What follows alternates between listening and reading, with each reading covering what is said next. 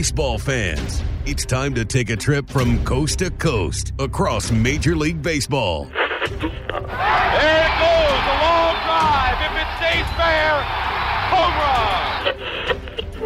One strike away. Sandy into his windup. Here's the pitch. Swung on and missed a perfect game. Fly ball deep left center. Grissom on the run. Yes! Yes! Yes! The Atlanta Braves have given championship. Listen to this crowd.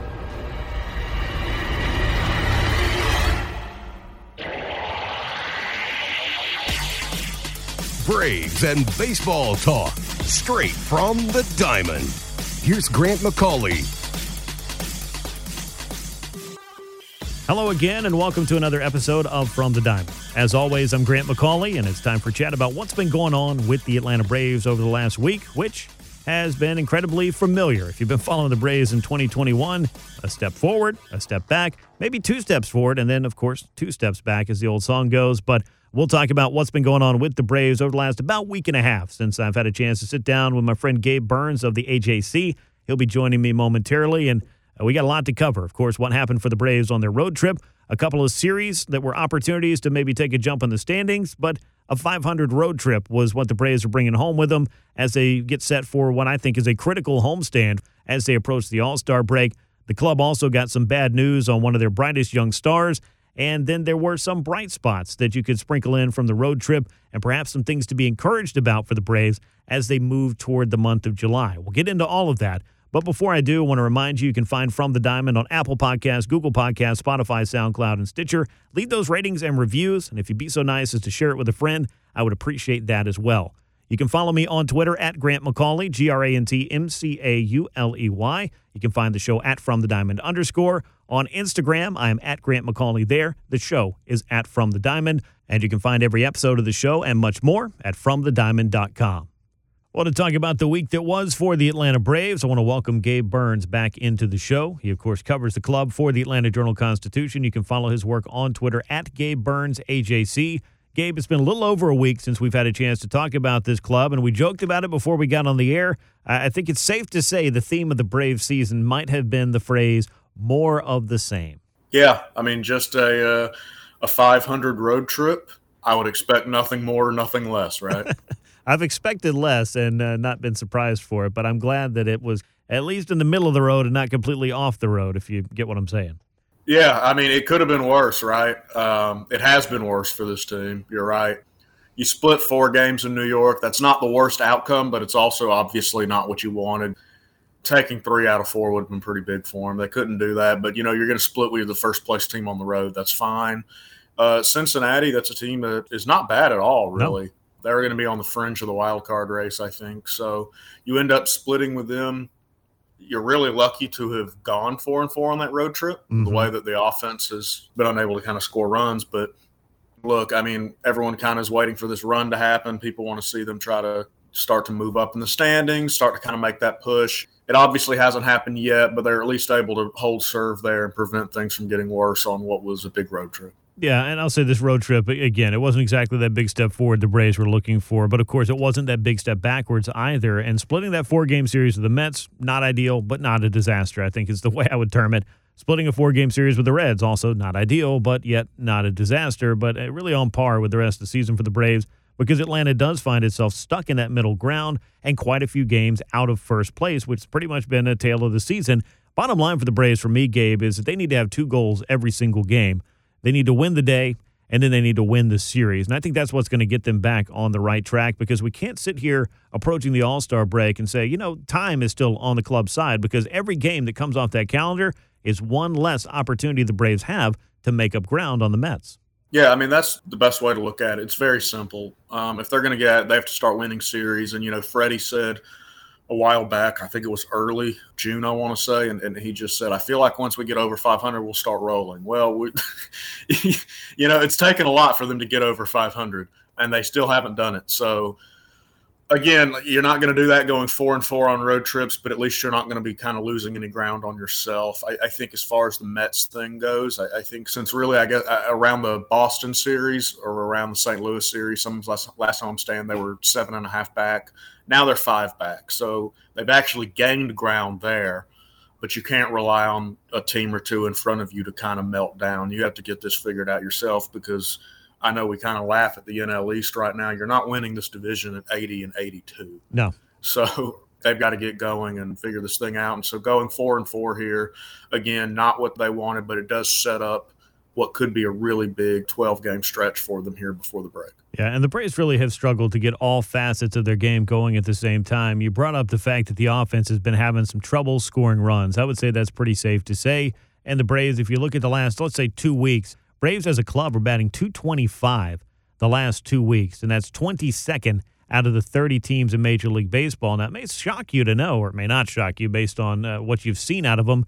The Mets are 29th in terms of batting average and in terms of just overall offensive prowess of the 30 clubs the last two weeks. So it's not like the Mets are tearing the cover off the ball. They, of course, are getting a lot more out of their starting pitching staff, and every club's mix is going to be a little bit different. But to your point, Gabe, I think a lot of folks looked at the Braves offense and said this is going to be a strength of this club this year, but there have been some times, and unfortunately, some prolonged times where it seems like the offense is able to jump out, get a couple of runs, not add anything on, and that's just adding pressure, I think, to the bullpen, which has been a big problem for the Braves. And of course, we know the kind of attrition that the starting rotation is dealing with for the second consecutive year. So when it comes to making this run, I think you'll agree you're going to have to get all three facets of this. And I say this offense, rotation, and bullpen at least moving in the same direction, even if you can't have the highest expectations every single night. Some group there is going to have to pick up another group if the Braves want to start to put that winning formula back together that they had, of course, in 2020 and really for the last three years as the best team in the National League East.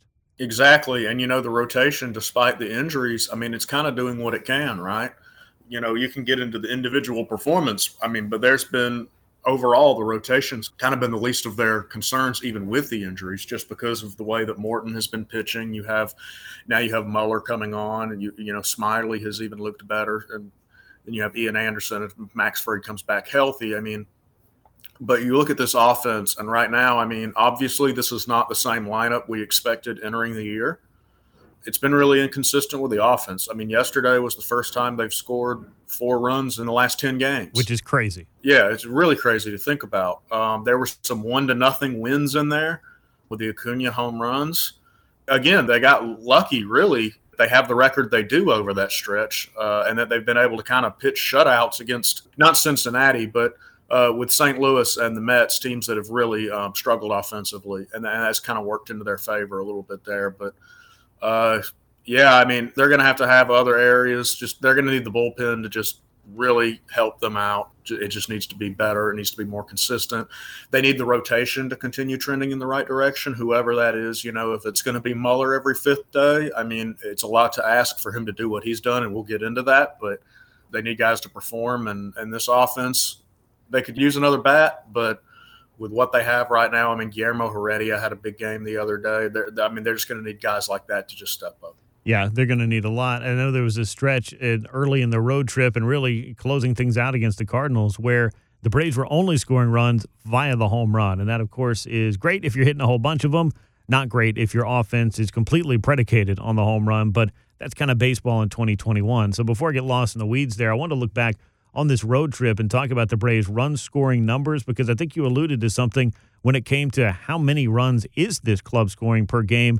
If you go back over the last week or so, the Braves have scored 20 runs, and that's just not a great total. That's not going to get it done. That's less than three per game. They scored four against the Reds on Sunday, but it was a one run performance, a three run performance, another three run performance, another three run performance, another three run performance. If you go back three games against the Reds and a couple against the Mets, then a one nothing win, of course, that was uh, very exciting. And those games are great too. And you have to pitch well, and just one run's enough for the offense. But they scored just two runs in that opener against New York. And if you go back to the doubleheader against the Cardinals, one run in each of those games. So this has hardly been the offense that the Braves have expected. I think Ronald Acuna Jr. having an outstanding season. We've documented, and we'll talk a little bit more about things that haven't gone right for Freddie Freeman. We know the Braves are missing Marcell Ozuna for what is just an unforeseen and very unfortunate circumstance, but you can't count on him anymore. And that's just kind of part and parcel for what the Braves are dealing with. Step forward by Austin Riley this year has been really exactly what the Braves needed out of him, but there's still some underperformance after the top spot in the order that the Braves are just going to have to start seeing more consistency there. I know we hammer this bullpen point home week after week after week because it is important and it is very frustrating to watch these leads disappear late in games. But I think it's that margin for error that the Braves have had in years past. It just hasn't been present this year because this offense has never really seemed to get itself up into the air and stay there for a prolonged run this season. And I, I think it's pretty obvious, but I'm going to say it anyway. I think getting the offense going is going to be the key to the Braves feeling like the club that did a lot of winning the last three years. Yeah, I, think you're right. You know, when you say that the margin for error is so slim with this team, and and there's several reasons for that. It's mainly just the team just isn't as good as it was last year. Sure. And you can just look at that and just say, you know, are, are guys performing worse? Is it just a talent drop? It's a combination of all those things. And that's not to say this team can't get on a roll and wind up winning at the same rate that one was, I guess. I mean, that, that at this point, that's probably not going to happen. But there's still an impressive core group of talent here. And we talk about this every week. I write about it every week. It's why when you evaluate you continue to think, you know, when you watch the Phillies, you know, the Phillies are in the same spot as the Braves right now. I don't really feel like there's any type of run really necessarily in the Phillies. I feel like there is with the Braves, and that goes back to you know what they've done before. That goes back to I just think they have more talent, more you know blue chip talent, I should say. But their margin for error is so slim. It's like one error derails them, one pitch derails them, and I mean that's mm-hmm. sports. But there's just been some brutal moments for them, and they just have not been good enough to overcome that. You know, last year, for as disastrous as the rotation was, everything else was so good it almost didn't matter and they just kept winning and they want you know they heck they, they almost got to the world series and of course the rotation obviously was a big part of that in the playoffs. That's mm-hmm. a separate conversation but i don't know how it turns around other than you're right the offense you know freddie's been better like acuna continue to do what he does. They're just they're going to need heredia or Almonte if they make a trade they're just going to need certain guys to step up. They're going to need key hits. You know they were brutal with runners in scoring position yeah. over the last week that was a big part of just them not being able to produce on you. You have to obviously have to hit with runners in scoring position, and you know they had that with Ender striking out with the bases loaded the other day, and they haven't made the most of their opportunities. But you can say, well, they are at least creating those opportunities, and maybe eventually that will change. So there's there's several avenues that need to be better, but you do feel like again, they just keep you hanging on. It, it's mm-hmm. it's I guess in a way, I guess they're a tease in a way. I, mean, I was going to say it's just, one it's one big tease. It's one big tease. It seems like yeah. because you know the talent's yeah, there. Exactly. I think that's the difference between a club like the Braves and the Phillies. To your point. Yeah, yeah, no, I mean that's that's all I was really saying about it was there's just there's enough talent there. There's the recent success. There's there's just a belief that this thing could happen. It could happen. It could happen. It, quite frankly, that's something that we're probably going to be saying until the end of August. And if it hasn't happened, then we'll be looking back on it saying, you know, everyone was just waiting on a run that never came. Yeah, and that could be the case. And I think it's also important to point out as you kind of harken back to last year and the trends and things that worked in the Braves' favor, they were able to cover for the rotation, really just the lack of a rotation because they only had to cover for a couple of months. Now, it was very surprising to get into October and see the kind of performances we saw, but it was also completely, wholly unrealistic to walk into a 162 game schedule and expect to win that same way and have things fall perhaps that way for you when you get to the postseason as well, because it's a longer road to October when you have to go through the full grind of a Major League Baseball season. And just to be fair, I don't know that the Braves could have held up over another 100 games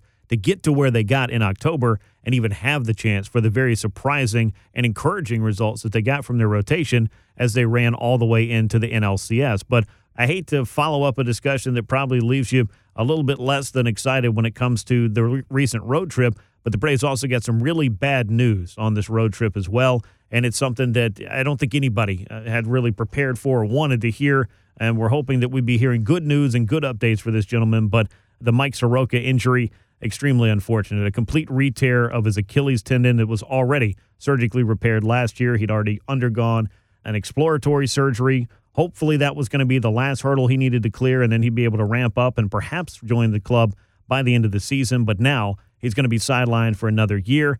And Gabe, I don't even know where to start on the disappointment factor rating that when it goes with this injury, but I know how bad I feel for Mike Soroka. He's one of the most solid human beings that you'll ever meet. And I hate that he's going through this for the second time in less than a year.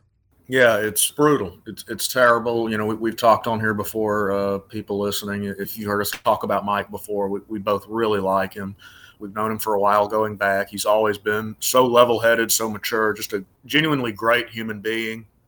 I was talking to someone who's been in Atlanta media for decades the other day, and, and, and they said that Soroka is one of their favorites ever.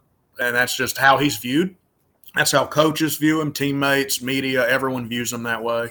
Everyone enjoys talking to him. Everyone enjoys his insight. Just a genuinely good human being. So, for this to happen, it's just really unfortunate. Um, you know, I don't even know how else you can really explain it. It's obviously a very, very rare instance. Mm-hmm. What he's been through is really a, a kind of an all-time thing as far as tearing the Achilles, going through the exploratory surgery, back. I mean, even Snit you know, when he was asked about is this is there a comparable to this, and he no. mentioned Jonny Venters, who had four elbow surgeries. Yeah. Well, you know, uh, certainly not a comparable yeah. Soroka with the Achilles, but the only thing adversity wise that was comparable, sure. he mentioned was Jonny Venters, and it's just a tough situation for him. I know people are questioning can he make it back? Is this something that? And look, I mean, he's he's 23 years old he's still going to be confident. He's taking it in stride. Like Snit said, he's taking on the next challenge, and and they all said they expect him to be back. Obviously, his body has not cooperated with him.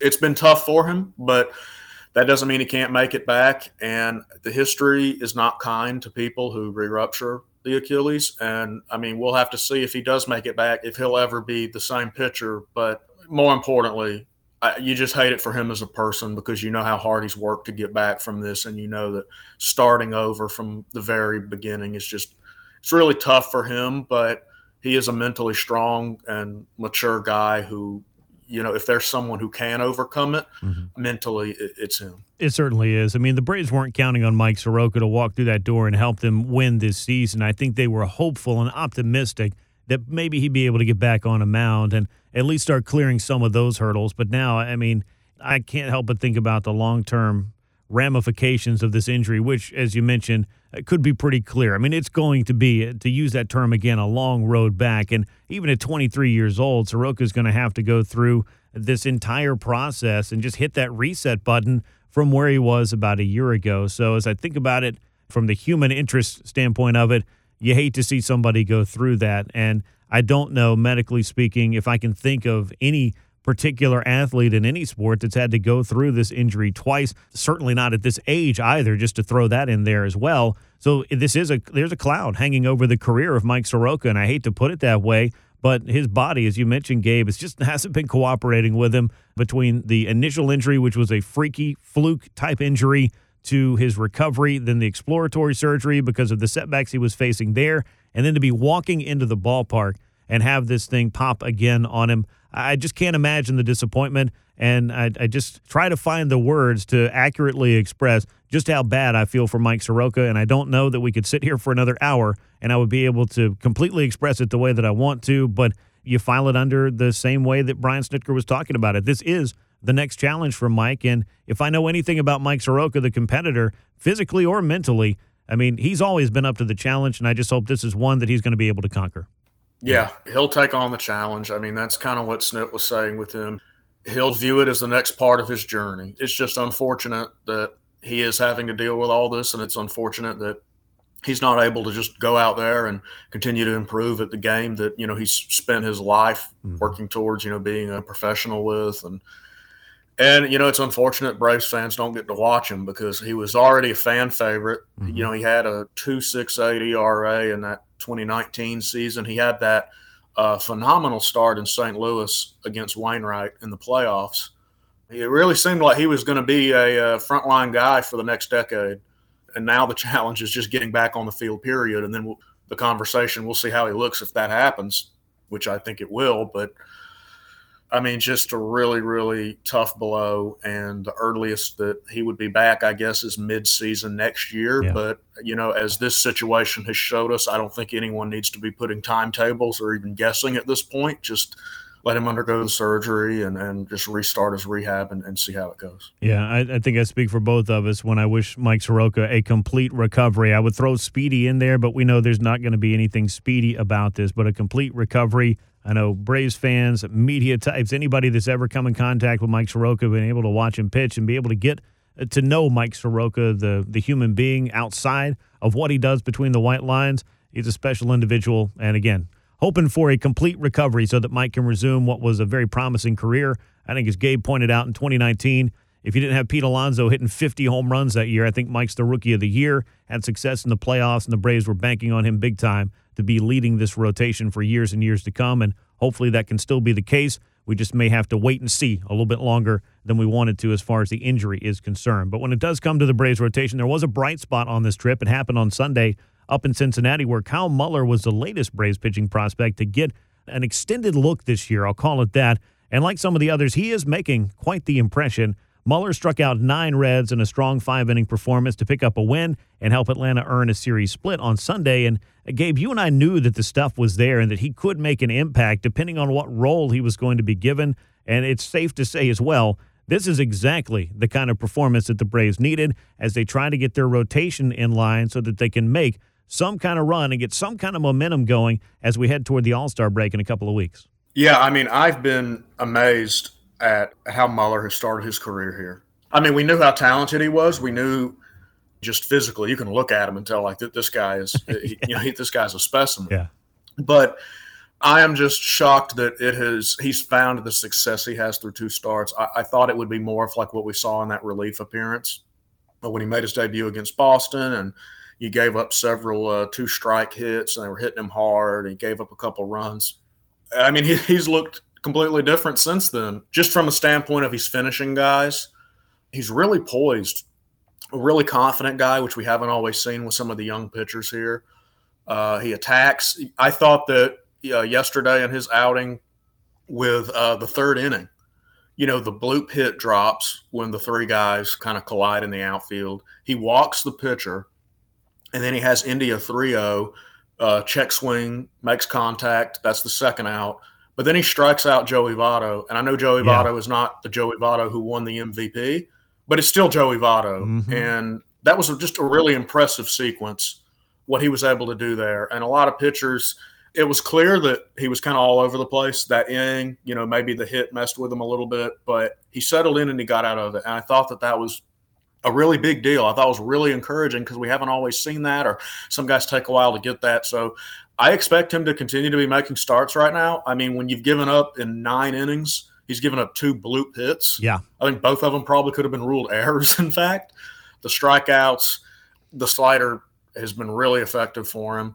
I mean, he's just really coming together. And, and if this is the guy that the Braves are, are going to see, um, and he just continues to build off this, one, I'm amazed it's happened so quickly. And two, I mean, they have a really, really talented young guy on their hands who could be a really valuable member of this rotation for a while if he keeps building on. it. Yeah, and they need him to keep building on it most certainly. And you pointed out, I mean, you look at that relief appearance, which I can chalk up to a number of different things. I would say it could be a little bit of nerves, and how could it not be as you make your major league debut at home against one of the top offenses in the game this year uh, against the Red Sox? But he gave up four hits in that one inning. Since then, as you pointed out, he's made a couple of starts, nine total innings, two total hits, and certainly not the hardest hit balls by a long shot. He's only walked two men in each of his starts. He struck out 12. So limiting base runners is a great way to win games at any level you want to talk about. And for a starting pitcher that can pump it up there in the mid to high 90s, the Braves should be pretty excited and, and at the very least encouraged to give Kyle Muller a nice little run here at the back end of the Braves rotation. I know there's been some ups and downs for some of the other young arms. I think Bryce Wilson's shown some signs this year. I think it's safe to say that the jury is still out on Kyle Wright and the stock is not pointing in the right direction for him, but it doesn't really matter about the names and about exactly where they were drafted or when they were drafted or maybe even what they did a year ago. It has everything to do with who can help you right now. And I think the answer to that question, if you're asking it about the Braves rotation, who could provide the most help right now? I think all eyes are on Kyle Muller at this point to help round out this group because you know what you're going to have to get from some of the other starters, particularly Max Fried and Charlie Morton, who we'll talk about in a moment. And you want to see more out of Drew Smyly, that goes without saying. But who else is going to be rounding out this rotation along with Ian Anderson? The top four, you kind of know who you have and what you hope to get. This fifth spot has really been a, a tough role to fill for the Atlanta Braves this year. And there have been all kinds of ups and downs there. But it would be great to see Kyle Muller step in and maybe give the Braves some consistency every fifth day when it comes to that. Yeah, you know, Muller's the, really the third guy we've seen kind of put himself in this conversation. You, we saw it with Ynoa, mm-hmm. and Ynoa was their best pitcher there for a while, and we saw it with Tucker Davidson. So now you have Muller, and you're looking at this and you're going, well, however this year unfolds, you have to feel pretty good about this team's pitching depth moving forward, just given the promise that Ynoa and Davidson have showed and if Muller can continue to show it, then, you know, the Braves can go into the offseason and it's always risky to bet on young guys who, who don't necessarily have the longer resume, but they can go into this, you know, feeling pretty good that they do have several good options if these guys can actually stay healthy. You know, we'll see if Davidson and Ynoa make it back this year. It seems like both of them could, but you know, right now it's Muller's job, and he's got this opportunity, and so far he's making the most of it. Absolutely, and that's what you need these young guys to do is make the most of those opportunities, and there have been quite a few cases as you laid out there. And when you talk about the Braves rotation really firing on all cylinders, a big one, of course, is Max Fried, who's on the injured list with a blister issue. He is expected to rejoin Atlanta's rotation this week in that big series against the Mets, and that should happen on Wednesday. But as you mentioned, Gabe, with Huascar Ynoa down, with Tucker Davidson down, and Mike Soroka now officially ruled out for the year, the Braves really need Max Fried to team up with Charlie Morton and, of course, Ian Anderson and lead this rotation through the dog days of summer, which those days are not far off. Yeah, I mean, we're almost there. We've got two weeks until the All Star break. Uh, and then you have that stretch, obviously, leading into the trade deadline, which is going to be really big for this team. Just seeing how they handle that uh, one way or another, or maybe they just decide to, to, hold serve and do nothing, which I'm sure Twitter will react to accordingly. Yes, can't wait. Yeah, I mean we're we're here, and they need. Uh, yeah, obviously you need Max to stay healthy. You know, Max hasn't had a blister issue since, or a documented one since uh, I think July of 2019. Mm-hmm. So. Uh, you just hope that this is kind of just a, a one-off and that, that he'll be good to go and the fact he only missed one start, you know, it's not the worst thing in the world. It gets a little rest and come back, so that's fine.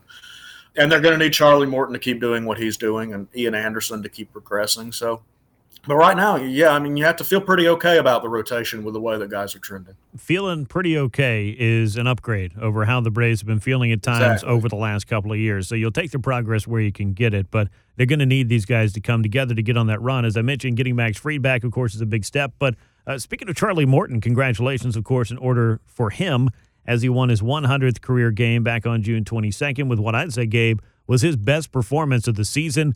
Morton struck out 11 batters while throwing seven innings of one hit ball against the Mets.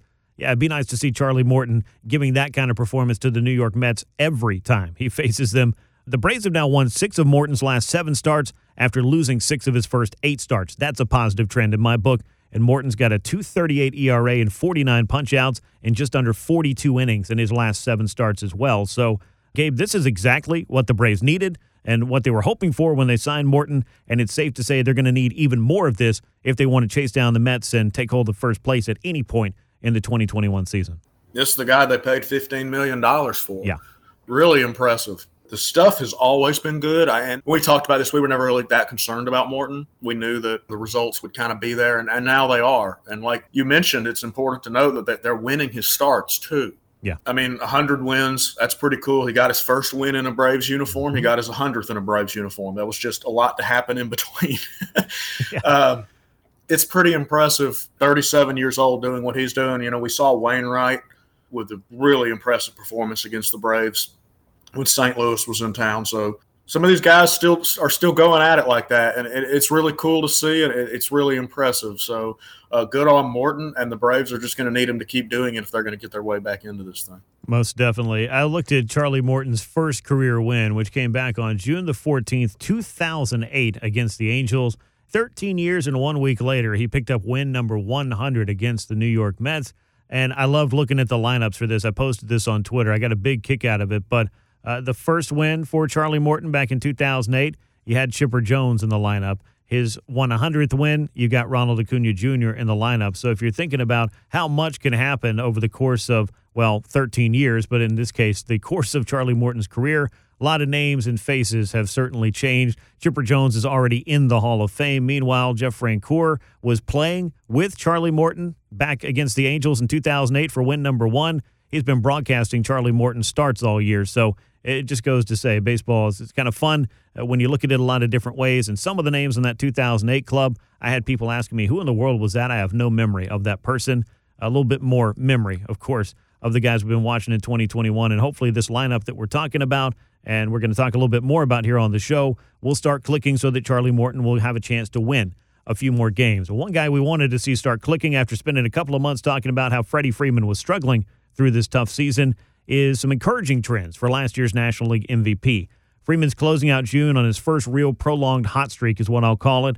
Over the last three weeks, 18 games for Freddie Freeman, 343 average, OPS close to 1,000, four homers, 11 runs knocked in, 10 runs scored as well. And just like Max Fried or a Charlie Morton is critical for the success of the rotation, Freddie Freeman, Gabe, is critical for the success of this Braves lineup, which has been tested quite a bit this year and really needs to start getting things going.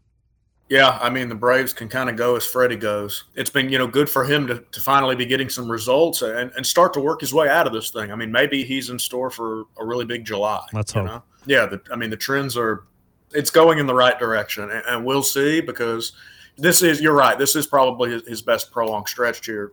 Uh, there's no probably about it. It is. So we'll see if he can keep going, if he can just keep trending upwards. And I think that obviously the Braves offense will benefit a ton for it. So it's going to be really big for them. Again, we keep talking about can they work their way back into this conversation. Mm-hmm.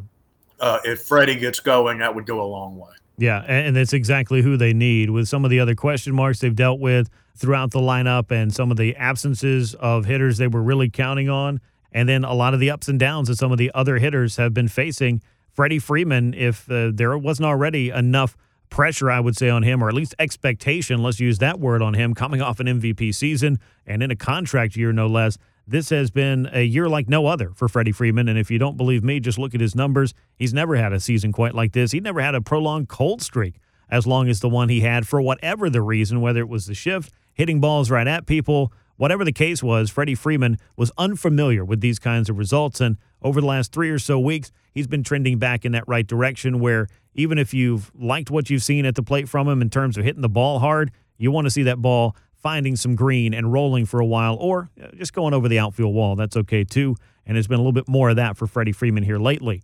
Now, one guy who's had a lot of that this season is Ronald Acuna Jr., who homered again on Sunday. He's got 21 now on the season. He's leading the National League with 61 runs scored. So that's pretty good uh, stat for your leadoff hitter there. Also leading the NL with 16 stolen bases across 71 games played. That puts Ronald on pace for 46 home runs and 35 stolen bases. If you're interested in that kind of thing, I know I am. And another little note for Acuna this week the National League's leading vote getter for the All Star game with over 2.5 million votes. Only Vladimir Guerrero Jr. had more. And it sounds like Gabe, he's also going to take another crack at the home run derby, though Acuna has not made that official just yet. But if you're looking for the things that the Braves needed when you put out that checklist in spring training, big season from Ronald Acuna Jr. was probably at or near the top of the list, and he's delivered on that thus far. Yeah, he's certainly delivered on it. And, you know, we'll see how the MVP conversation plays out. And um, you mentioned him leading the league in runs scored. You know, by the time he retires, there's going to be a lot of black ink on that uh, baseball reference oh, page, yeah. I would imagine. Um, he's he's going to be leading the league in, in a lot of categories in different seasons. Um, it feels like an MVP award is a matter of when, not if, with him. That's just a testament to his talent and what he's already achieved thus far and, and what he's doing this year, too. So, yeah, I mean, he's one of the most fun players in baseball to watch. It's really saying something because right now is kind of a golden age of youth. There's a lot of really impressive, like under 25 guys, and that includes uh, Ronald's teammate Ozzie. There's just a ton of young talent in the game, and Acuna might be the best out of all of them. Uh, I tend to think he is. Uh, obviously, I, I, cover the team, but just based on everything that Acuna can do, it, it's. But you can't go wrong with with any of these guys, and he's just he's a special player. Uh, obviously, the fans love him, or he wouldn't be the second leading vote getter. And Vlad's got all of Canada on his side. But yeah, I mean, it's fun to watch him. you know, I'm sure the Braves are thinking this is great and he'll win an MVP, but you know, ho- hopefully he'll get a World Series ring too. yeah, no, that would be a pretty big feather in his cap and really anybody's cap. And of course, Braves fans have longed to see that since way back in 1995, the last time the Braves were able to win a World Series. And they've certainly got their eyes on that. You mentioned the black ink when it comes to baseball reference and a lot of the Hall of Fame monitors that you'll find if you scroll down on that page. I also love the similarity scores, which is a really fun way to take players from different eras based on their age, their overall numbers and production, and, and kind of get an idea of who's this guy similar to, because I love to track this kind of stuff. But toward the top of the list of similar batters, of course, you'll find Juan Soto and Aaron Judge. They're both pretty good. Similar through the age of 23. I love this list. You got Cody Bellinger, Tony Conigliaro, Giancarlo Stanton, Juan Gonzalez, Darryl Strawberry, Bob Horner. Prince Fielder, Grady Sizemore. Then you got these guys, Willie Mays and Duke Snider. They're also pretty good. And then most similar by age, Frank Robinson, Juan Soto, and Cody Bellinger. So when you think about his current peers, guys that are pretty good, in the case of a Bellinger, or in, certainly in the case of a Juan Soto, or even some Hall of Fame names. You'll find a few of those as well. So I can confirm, as of this podcast recording, Ronald Acuna Jr. still very good at baseball, and I'm looking forward to seeing him not only make those All Star games and participate in home run derbies and the like, but helping the Braves win, get back to the World Series, and win one of those. I think that's the biggest goal for everybody that's listening to this podcast, and I'd say for Ronald Acuna Jr. as well. Yep. Yep, that's what he's looking for. Uh, as far as individual honors go, he's going to have plenty of those by the end. Of, as long as he stays healthy, he's going to have plenty of those by the end of his career. So it's going to be all about making sure that he can get that World Series ring that you know his buddy Soto already has. As crazy as that is to think about, and you know I'm sure that uh, Tatis, like Acuna, he's going to be who's in the mix for it every year. So we'll see if the Braves can can take this Acuna and uh, Ozzie era and make the most of it and uh, get another title here in Atlanta. Yeah, it's the goal, and that, of course, is what Ronald's looking for. But it wouldn't hurt him to have a nice big trophy case to put some of the awards that I would imagine that he'll be winning over the years and at least the next decade to come in Atlanta. So as we round out this podcast, of course, we want to take a look at the overall National League East picture, and it's the same one that we've been looking at for a while now. You've got the Mets with a four game lead over the Nationals, five games over the Braves and the Phillies. Then you got the Marlins down at the bottom. They're nine games out here as of Monday. Uh, crazier finishes have certainly happened when it comes to winning a division or winning a pennant. But like we've already talked about, I mean, the Braves are going to have to start stringing these wins together if they want to climb out of the middle of the pack and make a move on the first place Mets. But the schedule, as you look ahead, it has a lot of opportunity for the Braves to make up that ground very quickly.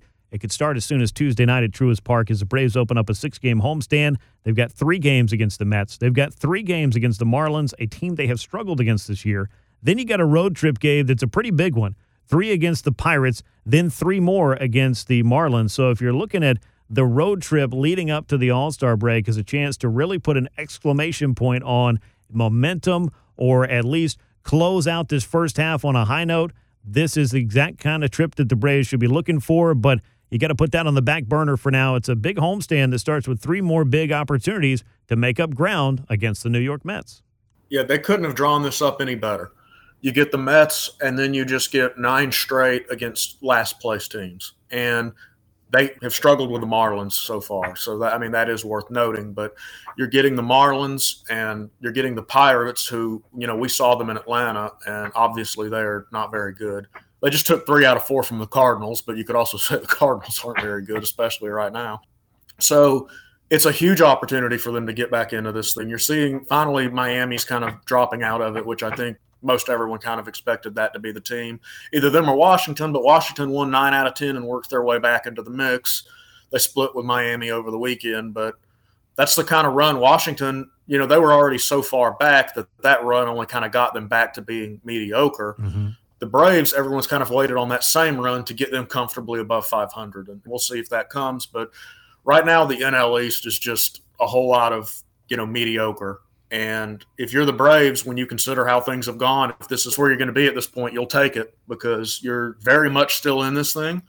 And with the Mets' offensive struggles, they have just not been able to really separate. So there's certainly an opportunity here for the Braves to make up ground, you know, with this upcoming series. And then, you know, you're going to be playing some struggling teams. And next thing you know, I mean, quite frankly, if you're the Braves and you can look up at the All Star break and you're within three games of the Mets, I mean, you have to be just I mean, overjoyed is a bit strong for a team Sure, that might sure. still be below 500 or, you know, not in first place. But you have to be pretty thrilled when everything that's gone against you and how you've been playing, if you're still within striking distance of the Mets.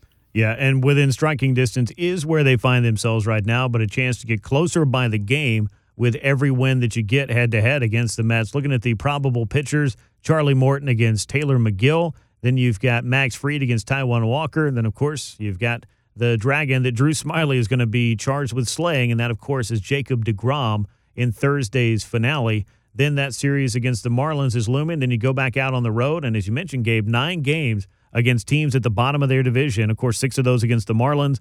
Uh, and I can't help but think about when you look at series that can be big opportunities or perhaps missed opportunities, you can apply that to the Mets series. And you can also apply that to the Pirates and, of course, to the Marlins, who the Braves have had trouble against. Because while Miami may not win the National League East, and looking at the standings, it seems very unlikely they could keep a team like the Braves from having the chance to win the division if Atlanta can't handle its business head to head. Those are critical series, and those two teams seem to play each other pretty tough. This has been going on for a while now. There's been some bad blood at times, but there's certainly quite a little rivalry, and they even were able to rekindle that thing in October last year. So, uh, Braves and Marlins, this is a story we've been talking about a lot since probably back in 2018, and it's a story that the Braves kind of need to change the narrative on this year. Yeah. You know, with Miami, obviously they're not a playoff team. I mean, they were last year, but they're, they're not going to be this year. But the pitching, um, just their makeup, they're competitive still. They just split with Washington over the weekend, and they've given the Braves a hard time. And they should be motivated against the Braves. The Braves swept them out of the playoffs last year, and regardless of you know how Miami got there, I mean that was still a playoff appearance for them, and that's still a divisional rivalry. Sure. But all you can think about when you're looking at this stretch is okay, you have the Mets, the team that you're trying to gain games on, and then you have all these winnable games here at the end. And you could be looking up at the All Star break and you could find yourself, uh, uh, you know, you should find yourself above 500 given the schedule.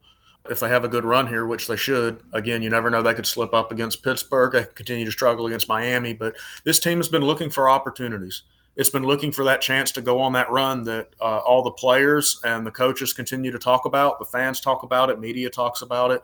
Uh, you couldn't really ask for a better opportunity to make that run than the way that the schedule is setting up for them here. So, you know, we've said this all year, but now especially, we'll see if they can make the most of it. Yeah, and they're going to have to. And if you're curious about teams like the Marlins that could keep a team like the Braves or any other, you know, National League East opponent that has eyes on winning the division from winning it, well, they're five and two against the Braves. They're also three and two against the Mets, and they also are four and three against the Phillies. Really, Washington's the only team in the division that's been able to beat up on the Marlins. So the Braves need to take a page out of the Nationals book and maybe start winning some series head to head with Miami. That, of course, is part of this upcoming homestand, but it all starts with the big three games against the Mets on Tuesday night at Truist Park. Gabe, I appreciate all your time as always. I look forward to catching up with you very soon as we discuss the run up to the All Star break for the Atlanta Braves as they try to get their season on track. And I look forward to breaking it all down with you very soon. Yeah, looking forward to it. Thanks, Grant. So, my thanks again to Gabe Burns for making so much time to talk about what's been going on with the Braves this past week. We'll be looking forward to doing it again very soon. Of course, you can find From the Diamond on Apple Podcasts, Google Podcasts, Spotify, SoundCloud, and Stitcher. I appreciate your ratings and reviews. If you'd be nice enough as to share the show with a friend, that would mean a lot as well. On Twitter, I'm at Grant McAuley, G R A N T M C A U L E Y. You can find Gabe Burns at Gabe Burns AJC, and you can find the show at From the Diamond underscore. And you can find every episode of From the Diamond and so much more over at FromTheDiamond.com. That's going to wrap us up for this week's episode of the show. I look forward to talking with you all again soon as we follow the Braves into the All Star break and beyond right here on From the Diamond. So until next time, for Gabe Burns, I'm Grant McAuley. So long, everyone.